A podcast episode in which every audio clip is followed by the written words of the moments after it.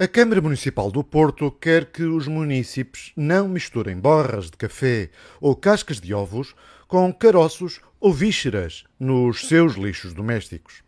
Aparentemente é também importante separar espinhas de peixe com mais de 15 centímetros das espinhas com menos de 15 centímetros.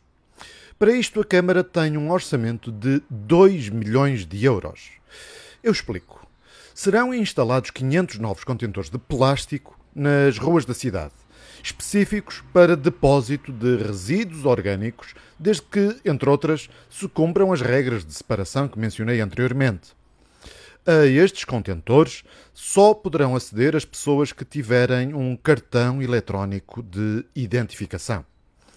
Através de tecnologia RFID, o município vai ficar assim a saber a frequência com que cada pessoa faz depósitos no lixo, assim como as quantidades que cada um lá deita. Além disso, a Câmara vai distribuir mais 60 mil pequenos baldes de plástico para uso nas cozinhas e comprar quatro viaturas a gás natural, especificamente para recolha nestes novos contentores castanhos de acesso eletrónico. Uma coisa tão sofisticada que é pena que a tampa destes contentores não se segure sozinha, obrigando as pessoas, com uma mão a segurar na tampa e com a outra mão a tentar deitar o lixo no orifício certo. O projeto, chamado Orgânico, é de adesão voluntária, mas é blindado e fechado apenas a quem dele faça parte.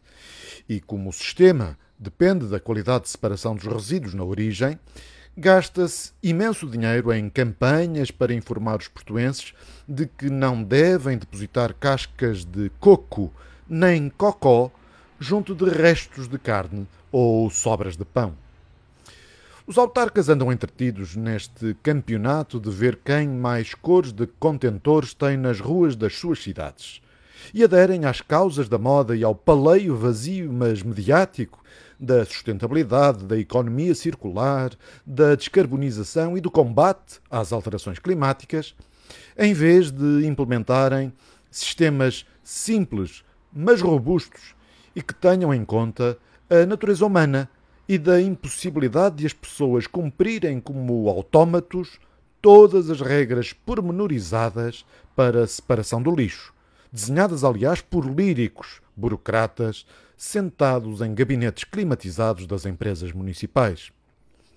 Ao invés da Câmara Municipal oferecer mochilas e chamar artistas e figuras públicas para tentar seduzir as pessoas a aderir a este programa, não seria preferível esquecer a separação de espinhas com mais e menos de 15 centímetros e assegurar antes que um simples contentor de lixo não fica aberto e a abarrotar, atraindo a praga das gaivotas à cidade?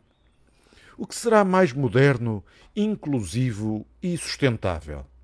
Ter uma ínfima parte da população a cumprir escrupulosamente as regras de separação do lixo por uma palete de mil cores de contentores? Ou não ter lixo nas ruas, porque é fácil e trivial todos usarem um mesmo depósito.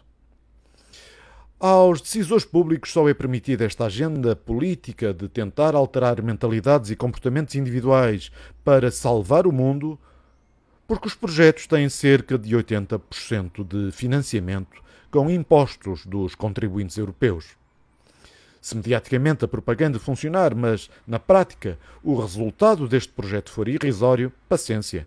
Os políticos dirão simplesmente que nada se perdeu porque o dinheiro não era nosso.